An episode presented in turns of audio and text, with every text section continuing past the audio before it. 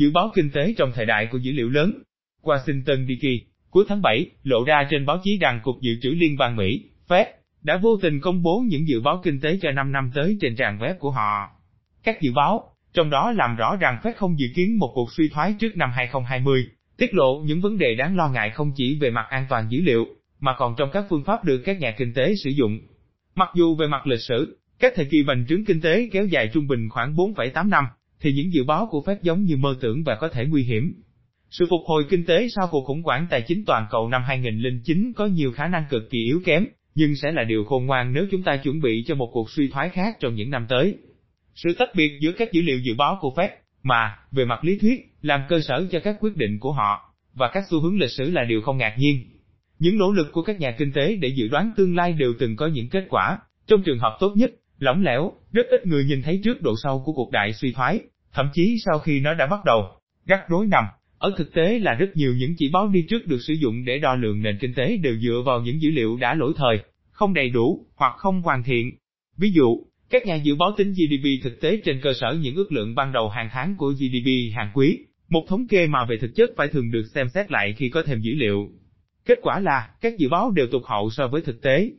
Trong quý 3 năm 2008, dưới 30% các nhà dự báo, những người đã tham gia vào cuộc khảo sát của những nhà dự báo chuyên nghiệp, dự đoán GDP sẽ giảm trong những tháng còn lại của năm. Trong thực tế, GDP giảm hơn 8% trong quý 3 năm 2008, một trong những sụt giảm lớn nhất được ghi nhận. Các nhà kinh tế, các nhà hoạch định chính sách và các nhà lãnh đạo doanh nghiệp cần những dữ liệu tốt hơn để làm cơ sở cho những dự báo của họ. Mai thay, các nguồn thông tin mới về kinh tế đã xuất hiện gần đây. Những bộ sưu tập bao la các dữ liệu cá nhân được các công cụ tìm kiếm và các công ty Internet khác thu thập. Tại công ty Indeed, một công ty tìm kiếm việc làm, nơi tôi làm kinh tế trưởng, các dữ liệu việc làm theo thời gian thực cho phép thấy được những lĩnh vực nào đang nỗ lực tuyển dụng những ứng viên tốt nhất, một chỉ báo kinh tế mạnh mẽ khi đánh giá thị trường lao động.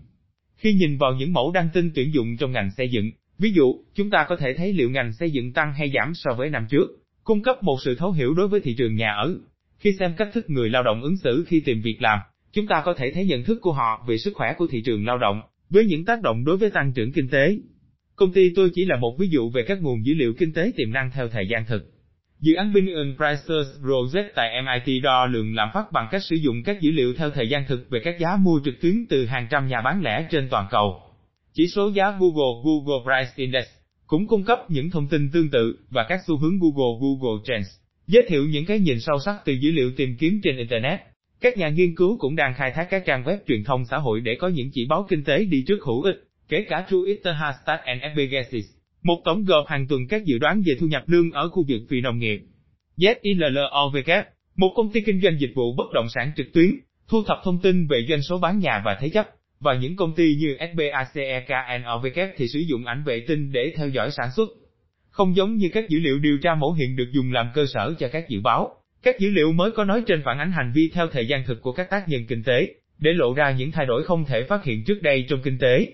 Ví dụ, các dữ liệu về tìm kiếm việc làm và các thông tin đăng tuyển có thể được sử dụng để dự đoán việc làm cho tháng tiếp theo. Nếu được sử dụng đúng cách, các nguồn dữ liệu mới có tiềm năng cách mạng hóa các dự báo kinh tế. Trong quá khứ, các dự đoán đã ngoại suy từ một số ít điểm dữ liệu không đáng tin cậy. Trong thời đại của dữ liệu lớn Big Data, thách thức sẽ nằm ở chỗ sàng lọc và phân tích một cách cẩn thận một lượng lớn thông tin. Không chỉ đơn giản là thu thập dữ liệu, để có được những dự đoán có ý nghĩa, dữ liệu phải được đặt trong một khung phân tích. Fed có thể đã mắc sai lầm khi công bố dữ liệu của họ trước thời hạn. Nhưng sai lầm đó cung cấp cho chúng ta một cơ hội quan trọng.